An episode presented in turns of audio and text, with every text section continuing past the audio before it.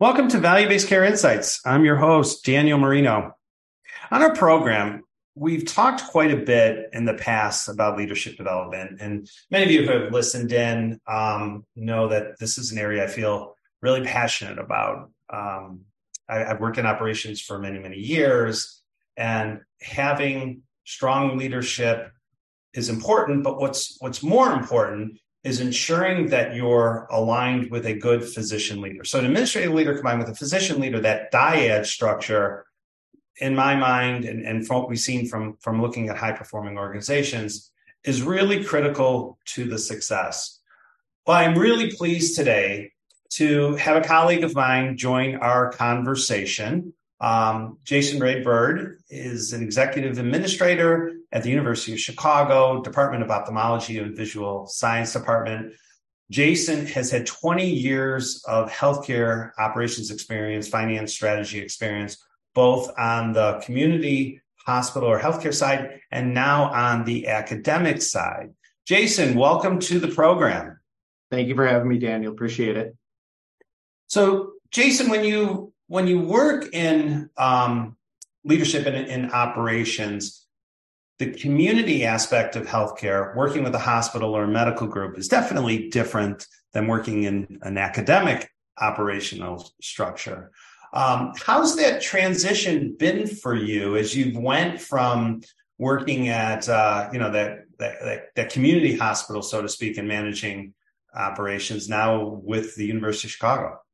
Sure. So the the transition is is different no matter where you go. So even different community organizations I've worked at have had a little bit of different nuance. I think the different part about the academic institution for me is the tripartite mission.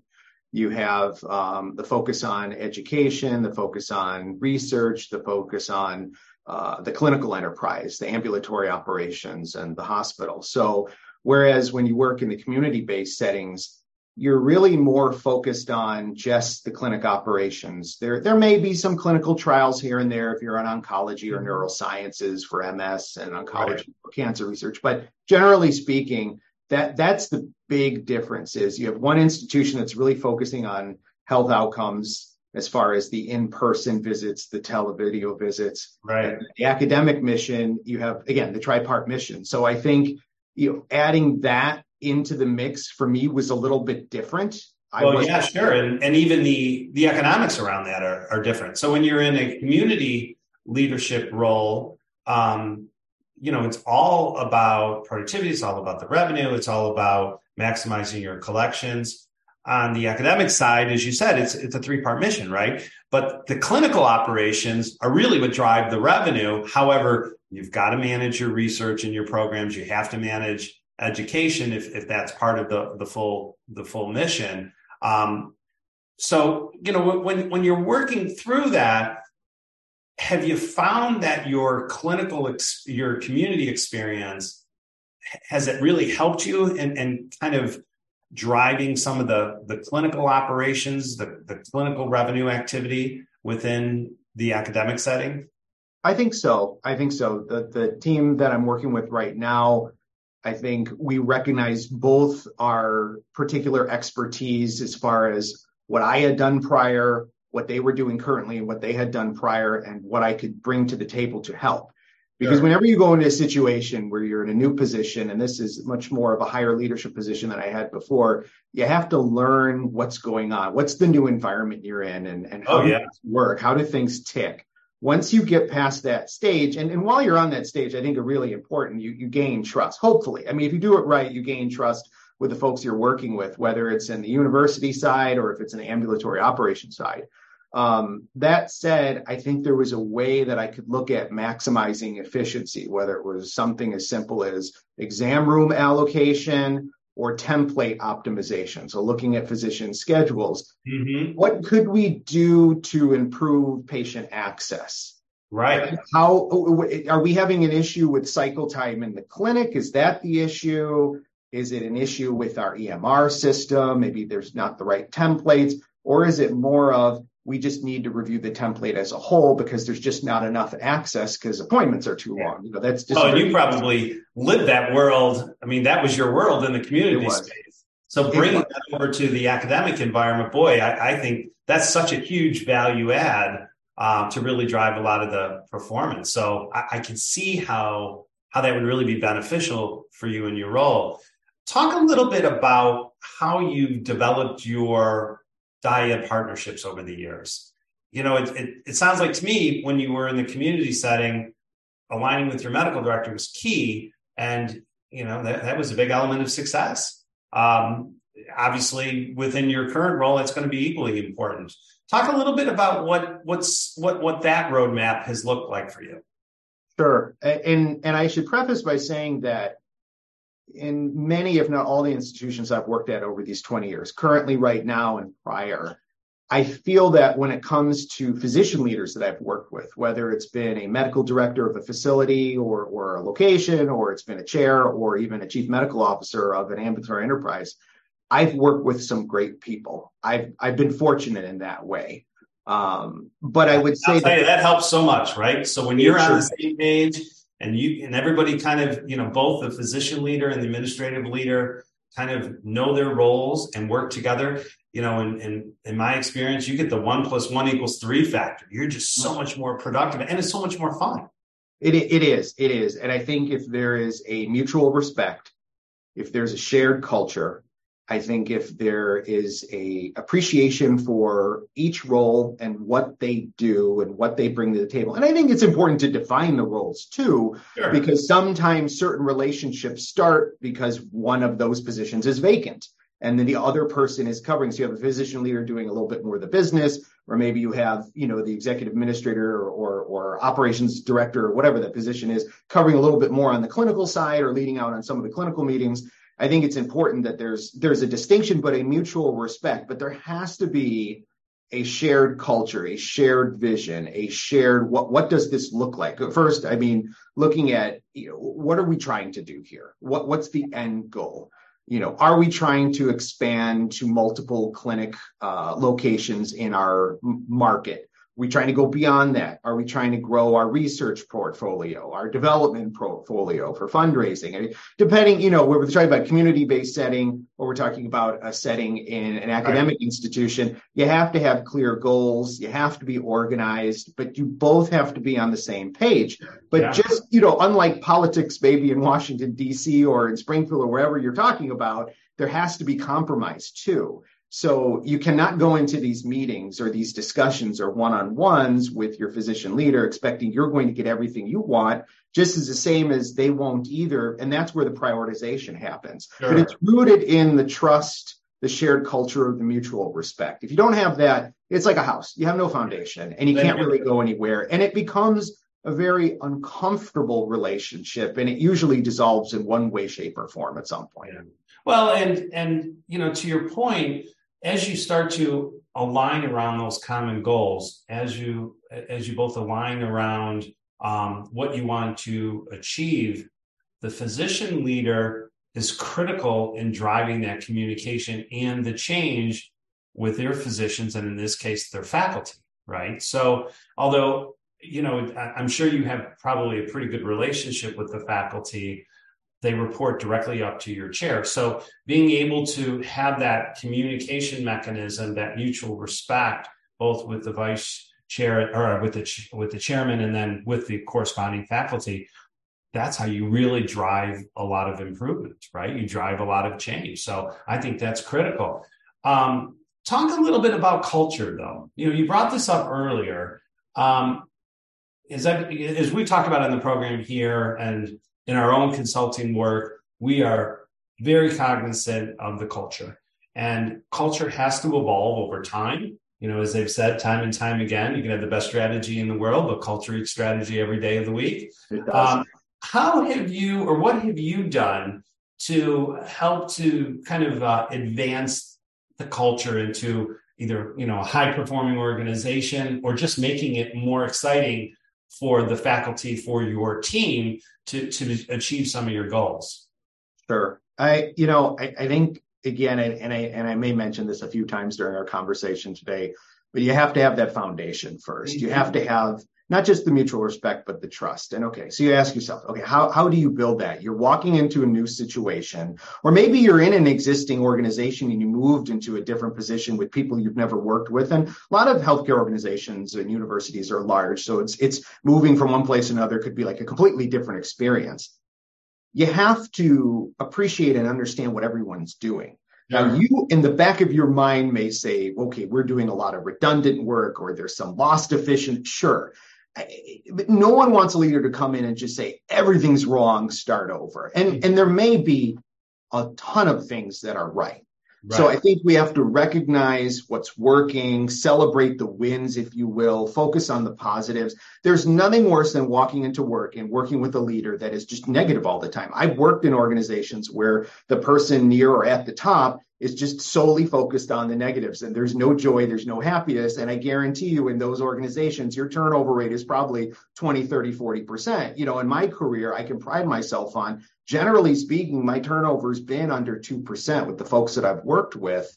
And I would say about half of that is people that got promoted either in the organization or outside the organization. And you do that by listening, having the mutual respect, I think it's important when you listen to understand the current state of what's going on, the relationships beyond what you see.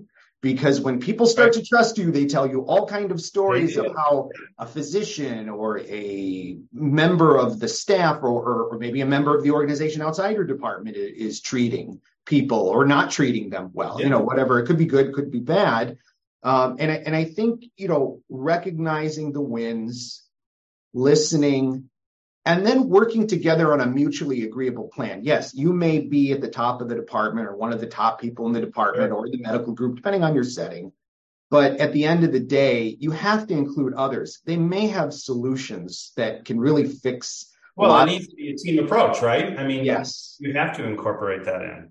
I mean, when when I was part of a three different organizations in a 10 year span, probably, you know, in the early 2010s when paper charts were moving to EMR. I mean, that was a very critical time that was shifting the way medicine was documented across the entire country.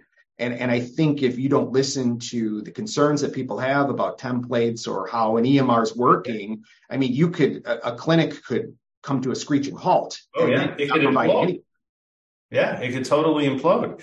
If you're just tuning in, I'm Daniel Marino, and you're listening to Value Based Care Insights. I'm here with Jason Raidbard, and we are talking about creating a high performing dyad partnership within an academic service line. Fascinating discussion. So, Jason, one point that I want to I want to touch on, um, you know, and, and, and you mentioned this a little bit, and I think it's worth kind of exploring the economics within a clinical service line obviously are, are, are different than slightly different than in a community setting. You know you've got clinic operations and you know the, the department generates a lot of revenue from clinic operations um, and then you've got research and, and then you've got the educational component that sort of thing. Um, being within the academic area where you're looking at the department how are you aligning or working with your partner, your your physician uh, chair, if you will? How are you aligning the goals of the hospital and the clinic operation with the goals of the medical school or the academic mission? Sure. So I, I, think it's a, a fine balance. It's it's a bit more of, I would say, a balancing act or a tightrope than say when I was just solely focused on clinic operations only. And that has its own web of different goals and, and, and politics and issues in and of itself. So I don't mean to, to disregard it.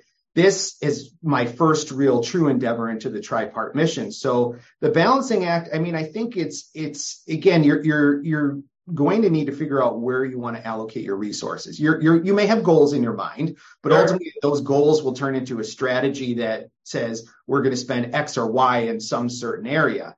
I think in the academic institutions, I think one thing that no matter what, that there needs to be a focus on that you really don't have in the community-based settings is your development, your uh, fundraising. That's important. And, and I think I did not fully realize this until I, I came to my current institution and and the chair that I work with now is is excellent at this aspect of of the tripart mission. It supports can support clinic operations, generally sports research, clinical trials, and education. Creating sound endowment plans, uh, creating uh, gift accounts, research accounts. That is external funding, and it can be from from grants from the government, it can sure. be from grants from private institutions, it can be from just people that we may have treated in clinic that had a very successful outcome. Of course, in ophthalmology, when when you're having vision issues and they get cured, it's an instant gratification of I can see now. So foundational work, it, it may be a bit easier than some of the other chronic illnesses that we see. So I think that's a critical piece to it too. Now, your clinic operations has to provide funding, of course. You have oh, to. Yeah, it provides a lot of funding. I mean, it does. You look at the economics, the clinical operations funds a big part of, of any type of a department or a section within the academic setting. It does. So if you're on the academic side and you're working with your hospital partners, your ambulatory partners, you know, when you propose a strategy of adding a new physician or adding a new location, you have to show its value, not just value in the dollars and cents, but downstream revenue opportunities, sure. partnership opportunities, and then how it's going to benefit the community. You know, one of the things that I brought with, you know, currently was was developing a dashboard for certain eye diseases so we could track clinically healthcare outcomes and prove value beyond even just dollars and cents because we all know HEDIS measures is something that insurance companies they're important insurance companies, and it's important that a patient have an office visit with any practitioner and have a good healthcare yeah. outcome. But balancing the three, you know, you, you really have got to maximize the time your clinicians, your practitioners, your physicians are working within the clinic. Because unlike in community-based settings, there's a set amount of percentage of time that they're dedicated to provide training for the residents, training for the yeah. medical students. The balance it, there is, and that is time that they would normally be in the clinic if they work were working in ABC Healthcare Community Clinic down in you know Johnstown or something like yeah. that. Now, now they're you know 60, 70, 80% of their time as opposed to maybe 99% of their time is in the clinic. The rest of that is supporting other of our tripartite missions. Yeah, but, other your activities. Yeah. Exactly. But I think if you have you know a sound foundation as far as what you're trying to do and you have defined whether it's pro formas, development plans, a clear understanding of what grants you can get, because it's very easy to develop a, a, budget and say we're going to get all this grant money when there's so much competition for public and private well, grant money. the dollars are, are, limited. I mean, there's only so much that are out there. And, I, and I'll tell you, so um, years ago, I had an opportunity to uh, to work as an interim executive director of a clinical service line large internal medicine group that was at um, an academic facility down in, in Texas. And what you described um, was really what I had just thrown into this role and, and what I had learned. And I found it fascinating, fascinating to balance both the, the goals and the objective culture and politics of the hospital and the clinic operations with the goals, the objectives, the you know the the the culture, the politics of the medical school, of the academic arena. And what I quickly learned was my success was really predicated on communicating to those the objectives of both of those areas in a way that you can really bring it together and drive the results. And and I think that is so important for the faculty to understand, right? And that's where I think the partnership becomes really valuable because if you've got a chair that can that, that can communicate that vision, and then you have a strong administrative support person that can activate that combined vision, boy, that's I mean, that's what's going to drive the success. And it sounds like that's a lot of the role that you're playing. It is, it is. And I think, you know, in my role, it can be as simple as going down to the clinic and trying to help out with maybe a phone's not working and, and trying to escalate something very mundane, very simple, but very important. Yeah. Or it can be, you know, working with your executive director of finance and trying to uh, tastefully persuade the reason why we need said position to be opened, you know, whether we're in a recruitment window or, you know, whether, you know, there's a certain regulatory reason for our education program that we have to provide this, or it is here, this is actually a positive clinical funding position that will near instantaneously be able to fund itself in other programs and then some because in academic institutions because you're a teaching institution you have to provide certain services so that your medical students and your residents yeah, and fellows right. can train on, on, and there's a certain number of procedures and yeah. disease states they have to see in in their their rotations and you may have a subspecialty that is not as profitable or may work at a loss. So you have to figure out how to offset that so that you can still fund the clinic profitably. You can still yeah. fund the research program, but still provide the education that you need for your students because those that's the future of medicine. Those people that you're training sure. in the clinic, and it's important. You bring up a good point. If given where the where healthcare is going, and resources continue to be a challenge, um, both cap- human capital resources and financial resources. And then when you think about the pressures to um, to kind of drive that that clinical revenue, um, you know, it's it's tough. I mean, it is it's really tough to get everybody aligned. When you think back about your role and you think about you know where healthcare is going, What's been, you know, the top challenges that that you see that you know that has been unique for you and your role and for the department and things that you're really trying to work towards?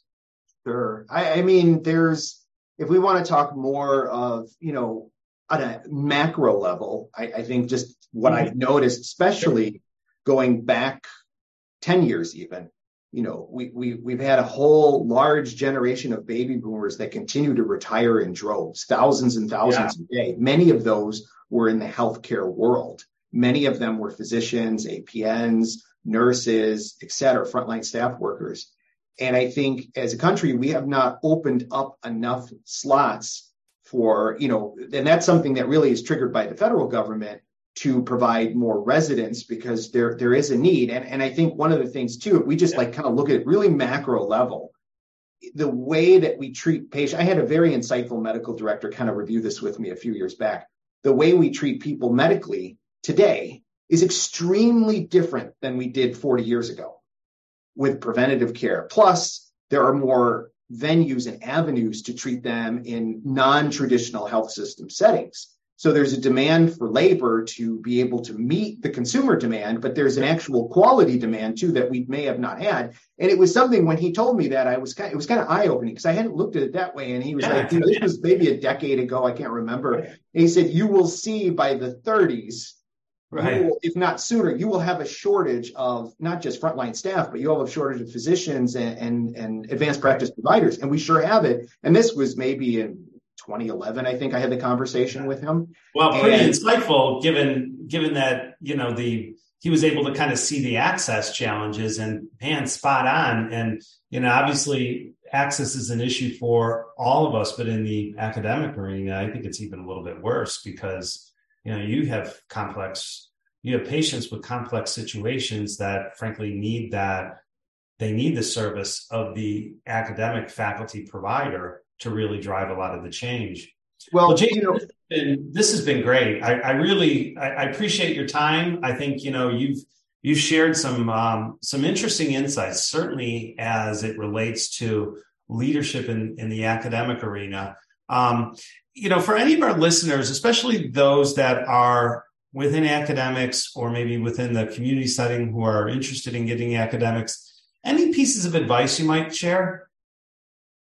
You know, as as far as that goes, I think the most important thing you can do in whatever position you're in is to ensure that you listen. Active listening, you know, I, have trained uh, as a high reliability trainer in a prior lifetime as part of my job. I'm certified in that area. And whether we're talking about clinic outcomes or just general management of any team, whether it's three people or a hundred, generally listening to your people being thoughtful in your rounding, being genuine in your approach, yeah. I think is important. Um, you know, if folks had additional questions and wanted to reach out to me, best way they can reach out to me is finding me on LinkedIn. Um, they can send me a message and I'd be happy to help. You know, I, I love networking and chatting shop. Oh, fantastic. Well, I'm so glad that you've done that. And, you know, again, you can find Jason Raidbard on, on LinkedIn. Well, Jason, I want to thank you for coming on the program today. This was great conversation. You've clearly done very well in your role, and I wish you tremendous amount of success going forward. Thank you, Dan. I appreciate your time, and I wish you the best of luck as well with your consulting work. Thank you. Well, I want to thank everyone today for listening, for for tuning in. Until the next insight, I am Daniel Marino bringing you 30 minutes of value to your day. Take care.